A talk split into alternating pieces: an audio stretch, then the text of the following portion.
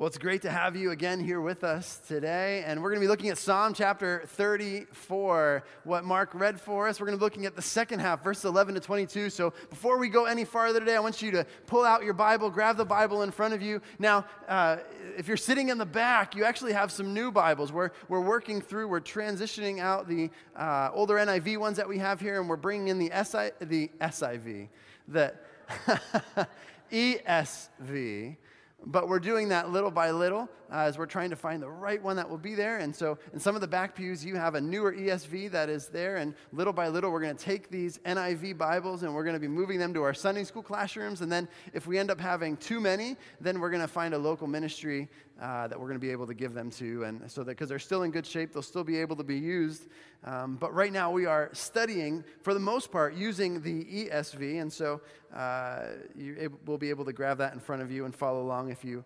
Uh, don't have a Bible. If you don't have your own Bible, you are welcome to take the one that is right in front of you, and that is yours. So, uh, again, we're glad that you're here today. Psalm chapter 34. Last week we looked at verses 1 through 10. We talked about praising God continually, right? And what that means. We looked at different passages, passages in the Bible that refer to how we as believers are supposed to regularly, continually give praise to God, give thanks to God, how we're supposed to pray without ceasing, and, and things like that. We talked about how we are to taste and see God's goodness. And it was funny because actually, after after we left, uh, after church was done last week, Sarah said, You know, you started a story, but you never finished it. Did anybody else realize that? No, that's good. Sarah said, You started a story, but you never finished it. And I said, What do you mean? She said, Well, you said we, we go to Florida about once a year, and then that was about all you said. And so I, I started thinking, You know what? You, you're right. I did start a story, and not finish it. And I'm, I'm known for that sometimes, right? At, at, our house, is that I'll start a train of thought telling Sarah something, and then it just kind of, yeah, just goes away. She's like, well, what do you mean? What are you trying to say? So here's what I want to do I want to explain what I was trying to say last week in case there's one person sitting in the congregation today that says, you know what, you started a story last week, and I have no idea what you were trying to say, and it's been bothering me all week. I haven't been able to sleep. I'm sure that's each and every one of you, right? so, what I said was last week, we talked about tasting and seeing God's goodness. What does it mean to taste and see God's goodness? Have you ever looked at that verse before and wondered, what does it mean? Well, I think one, one way that we can look at it is uh, to, to think of going out to eat at a restaurant. And what I meant to say was that usually when we're here, when we're local, we enjoy eating out at a restaurant as a family. We have our places that we like to go to. And I already know when I go to those restaurants what I'm going to order. I can tell you before I even get there. Now, Sarah might be a little bit different, right? But I already know before I get there what I'm going to order. It's kind of the same thing if I ever pull up to a drive through. I already know. I don't have to think through it. I've been there. I know what I like, I know what I don't want. But we go to Florida about once a year, and we go and visit Sarah's parents. And when we go to Florida, there's almost always at least once, two times or three times, that we're going to go to a place I've never been to before. And that doesn't work as well because I don't know what's on the menu. And so I'm flipping through the 13 pages that these places have, and I'm look, this looks really good, and this looks really good, and this looks really good, and I order it. And after I order it, it, it doesn't, without fail, I'm sitting there, and some waiter or waitress walks by with this plate for somebody else, and I look at it and I go, man, that looks so good. I wish I would have ordered that. Has that ever happened to you before? Never happened to you before? All right, it happened to you? Good. Happens to me when we go to new places. That's probably one of the reasons I'm not a big fan of new places as much. When we talk about tasting and seeing God's goodness, we see God's goodness, an outward experience to what God is doing, but we're not only to see it, we're to personally experience it and to taste it. So for, for that person there that was, that was thinking, you know, man, I couldn't sleep at all last week because you started that story and didn't finish it, you'll be able to sleep like a baby tonight, right? Psalm chapter 34, we're going to start in verse 11 today. Verse 11. And, and here's what David says. This is a psalm of David, and we gave some of the context to it last week, and I'll get into it here in a minute. But here's what he says Come, O children, listen to me, and I will teach you the fear of the Lord. And we're going to camp right there for a second. Um, Last week we talked about what happened that led to the writing of this psalm, right? And so David is running away from Saul. He runs to the king of the Philistines, the king of Gath. His name is Achish. He goes to Achish and they recognize who David is, right? And isn't this, isn't this the guy that, that all those people were praising before. And David starts to become afraid, worrying for his own life. And so he, he decides to act like he's completely insane. And so he walks up to a door and just begins to scratch and, and allows drool to run down his beard to the point where Achish looks at his people and's like, Why are you bringing me another crazy person? Don't I already have enough crazy people around me? Which is kind of interesting in and of itself, right? And David leaves and he runs to a cave in Adullam. And we're going to look at 1 Samuel 22, 1 to 2, real quick. This explains what happens right after David leaves the king of Achish, the king of the Philistines, the king of Gath. David departed from there and escaped to the cave of Adullam. And when his brothers and all his father's house heard it, they went down to him. But I want you to look right here. And everyone who was in distress, and everyone who was in debt, and everyone who was bitter in soul gathered to. And he became commander over them, and there were with him about 400 men. Everyone who was in distress, everyone who was in debt, everyone who was bitter in soul gathered to him, and he became commander over them, and there were about 400 men. This is who David has when he sings this song in that cave when he writes this psalm. Those who are in distress, those who are in debt, those who are bitter in soul, those who are discouraged. What a group of people that must have been. You know, as you, as you read through Psalm 34, David, with this tremendous attitude of praise and rejoicing towards Almighty God for where he has put him, and then look at the people that God sent to David in this cave. Probably the exact 400 people that David was hoping for or not. In a way, it sounds like a bunch of broken people, doesn't it? Everyone who is struggling in one way or another. That's who God brought to where David was. And David says to them, Oh, come, children. I'm going to teach you something today. I want to teach you what the fear of the Lord is. Is David talking to little kids? No, he's talking to these 400 men who are here, who are broken in their heart, who are discouraged, who have hit the bottom in life. And he says, Listen, I, I want to teach you something. I want to teach you the fear of the Lord. Teaching is essential, it's biblical, it reminds us not to keep our testimony to ourselves. It reminds us the importance of passing down what the Lord has taught us. The Barna Research Group, if you've ever heard of them before, did a study in 2018 and they sought to find the correlation between one's faith heritage and practice. So, how you were raised and what you currently practice and what you're living out in your life. They asked practicing Christians, and let me define uh, this is how they define practicing Christians. They say that they are self identified Christians who say their faith is very important in their lives and have attended a worship service within the past month.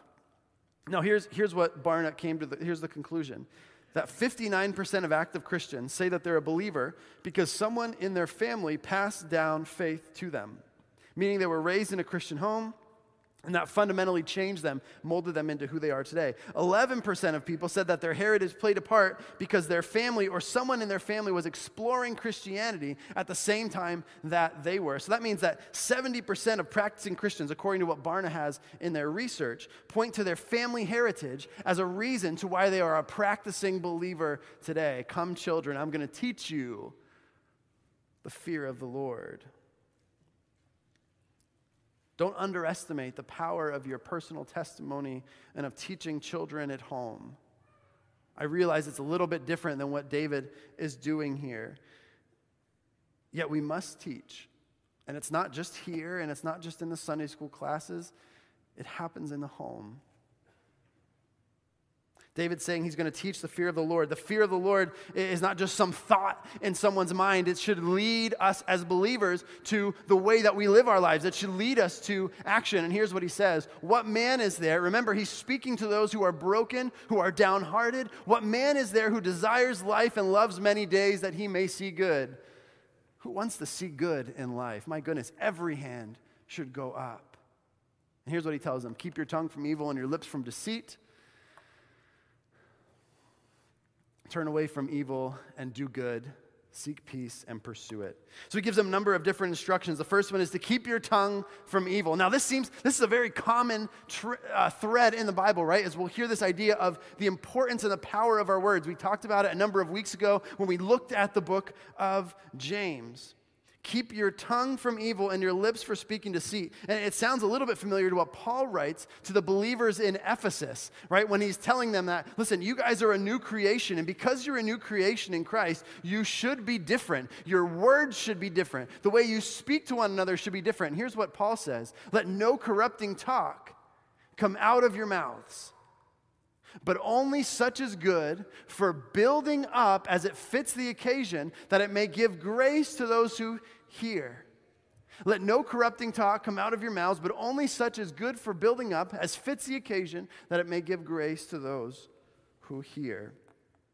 Keep your tongue from evil and your lips from speaking deceit. And the next thing that David says is he says, Turn away from evil and do good. Now, notice there's an action involved in that, right? Turn away from evil. Make a decision to turn your back on wickedness. Because the truth is that our flesh desires to do evil.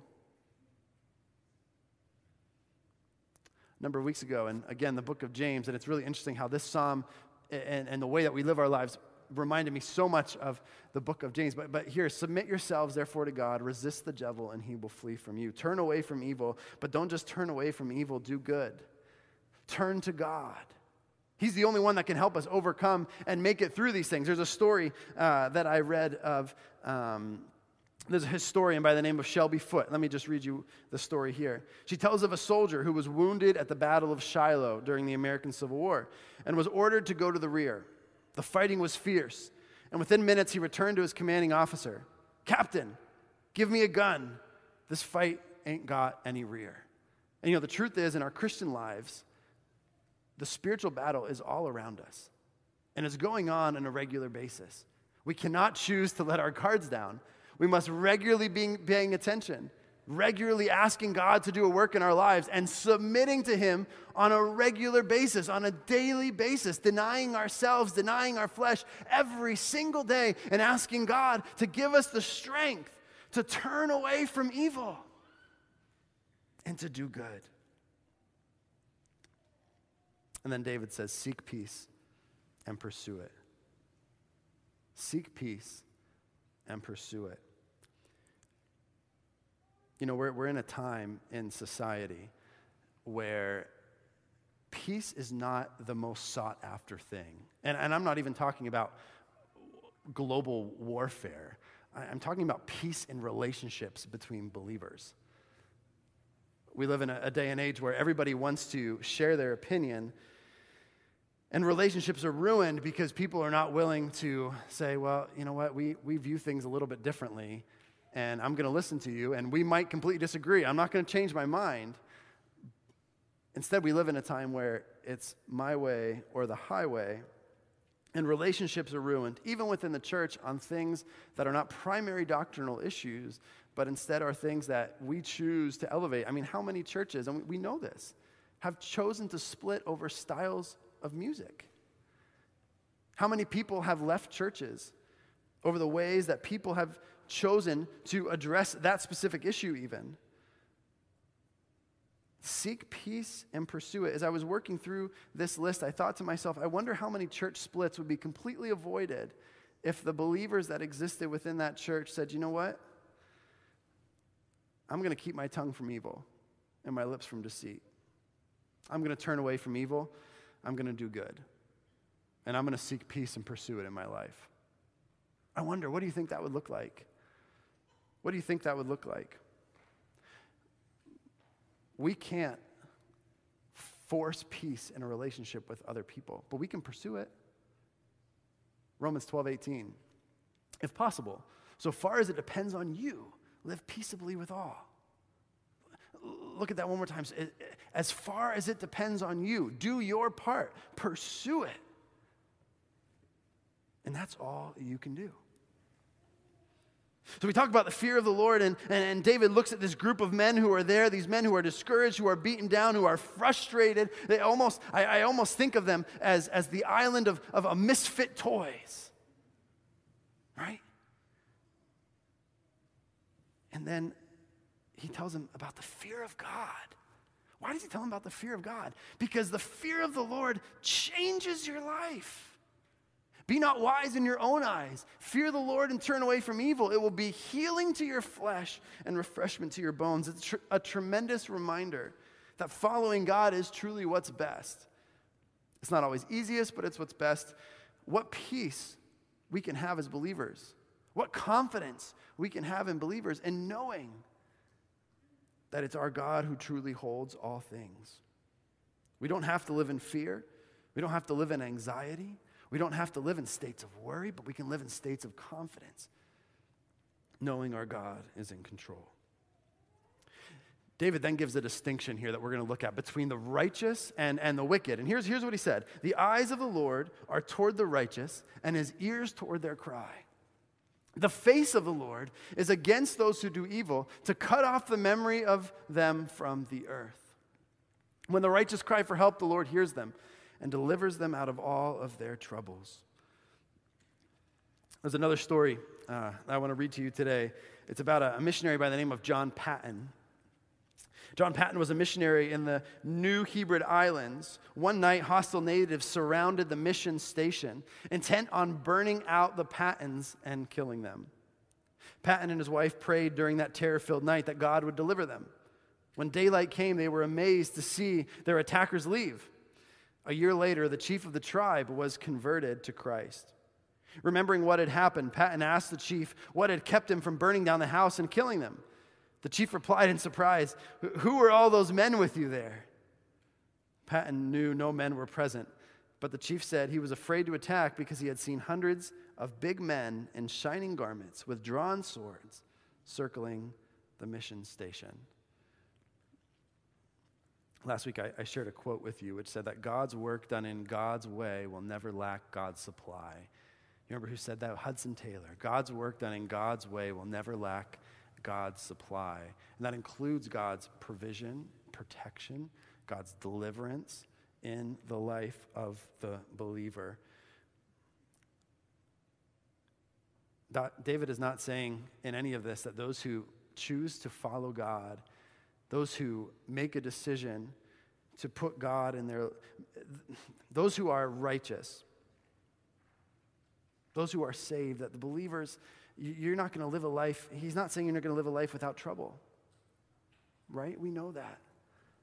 There's tremendous difficulty in the Christian life. If I told you otherwise, I'd be lying to you today. Yet,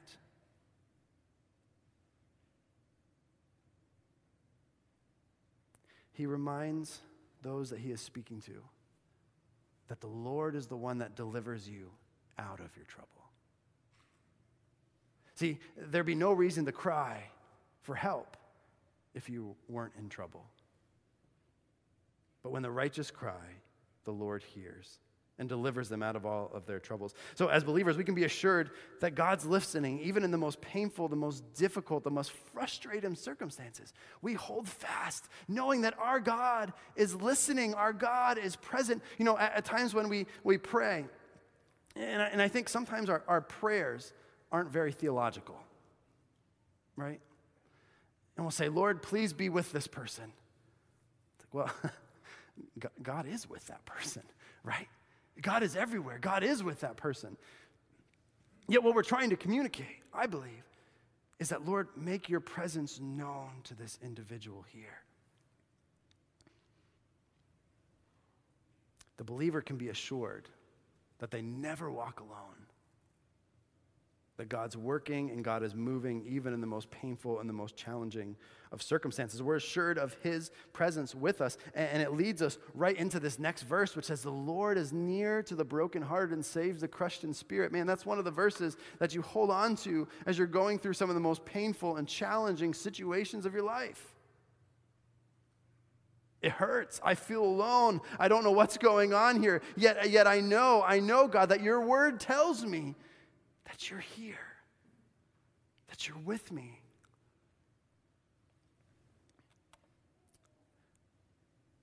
See, he reminds the broken men who are with him of God's presence. He reminds them that the Lord is near, no matter the struggles that they're going through in their lives. And then he says this Many are the afflictions of the righteous but the Lord delivers them out of them all. And he starts with this one word Look, many are the afflictions, many are the challenges, many are the difficulties, many are the painful things that come in life, right? He's, he's not saying you follow God, everything's rosy and everything's easy. That's not what he's saying. He's saying, Listen, many are the afflictions of those who are righteous. Many. But the Lord delivers him out of them all. He is the deliverer. Verse 20 says, He keeps all his bones and not one of them is broken. And this is actually pointing us to the New Testament and was fulfilled in the book of John. in John 19 36, for these things took place that the scripture might be fulfilled that not one of his bro- bones was broken. And now we're going to come to the end of verse 34, chapter 34, and we're going to spend a couple of minutes here. Because what David does is he gives us two different eternal destinations, two different eternal judgments that come. Affliction will slay the wicked, and those who hate the righteous, we're talking about the wicked, affliction will slay the wicked, those who hate the righteous will be condemned. The wicked will be condemned. But the Lord redeems the life of his servants none of those who take refuge in him will be condemned. And one of the main themes that we see throughout this psalm is the theme of redemption, is the theme of deliverance. David was in a, a crazy place, right? No pun intended. He was in a crazy place. And he decides to, to make himself look even crazier to try and escape. And he gets out and he does all of these things. And you look at that and you can say, wow, what creativity you had, David. Who in the world would have thought to drool over themselves and scratch the door to make themselves look insane? Who thinks of that kind of stuff? And what does David say through all of this? God delivered me. God delivered me. God delivered me. God delivered me, right? He's my deliverer. He is the one that, that delivers us out of our afflictions, out of our difficulties. For the believer, we recognize today that Christ died and set us free from sin. John 5 24, truly, truly, I say to you, whoever hears my word and believes him who sent me has eternal life. He does not come in the judgment, but has passed from death to life. And because of what Christ did on Calvary's cross, not because of what I did, because of what Christ did, there's now no condemnation for those who are in Jesus Christ. And we hold to that. And we rest in that because the Bible says that, that those, the Lord redeems the life of his servants, none who take refuge in him will be condemned. What similarities between verse 22 and Romans 8 1? There's no condemnation for those who have found themselves, for those who are in Christ Jesus. It's the Lord who is our salvation. He paid our penalty on Calvary's cross. Jesus took my sin on his shoulders. He took your sins on his shoulders. He is the perfect lamb, the perfect one, and because of what he did, we hold to Romans 8:1 and are assured that there is no condemnation for those who are in Christ Jesus. No matter what the afflictions, no matter what the difficulties, nothing's going to take me away from the love of Jesus no matter what the challenge is, no matter how hard something might hurt, no matter how lonely I might feel, nothing is going to pull me away from my Jesus. But not because of me, because of Him. Last week, we looked at verse 5. We're going to end with this verse today. Those who look to Him are radiant, and their faces shall never be ashamed. Let me encourage you in this. There are times in life where you can find yourself in places of extreme discouragement, of difficulty, and of pain. Remember that many are the afflictions of the righteous, but it's the Lord who is our deliverer. The Lord who brings us out. And, and you know, we, we don't always understand why God allows things to happen. And I, would be lying to you today if I said that I understood every reason of why God allowed things to happen, because I don't. But what I do know is that God's working things according to his plan, according to his purpose, that God has what's best in store to fulfill his plan, right? It might not be what's best by my limited view and my limited understanding, but it truly is what's best because I'm limited and he's not. But what, can I assure, what I can assure you of today, and what I hope you hold on to today, is that we know how the story ends. We know how the story ends. And those who look to him shall never be ashamed. Hold on to that, brothers and sisters. In the darkness that exists in this world, make sure your faith is built upon the rock that doesn't move, the one who is constant, who never changes. Let's pray together. Gracious God, we thank you for who you are, for your love for us. We thank you for salvation. Lord, uh, we've done nothing to earn it nothing to begin to deserve it. But the Bible tells us that our hearts are wicked. Yet, God, you saved us. And we praise you for that. Father, I pray for the person in our body today who is going through challenges and afflictions. And the truth is, Lord, we walk through them different days at different times. Encourage them with your word.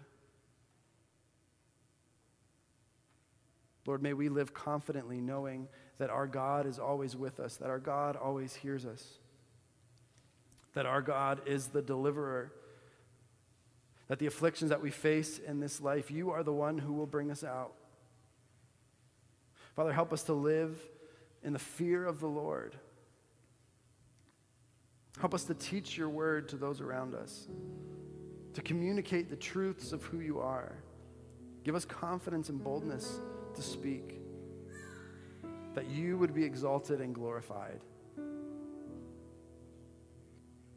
It's in Jesus' name we pray. Amen. Let's close with a song. If you'll stand and join us.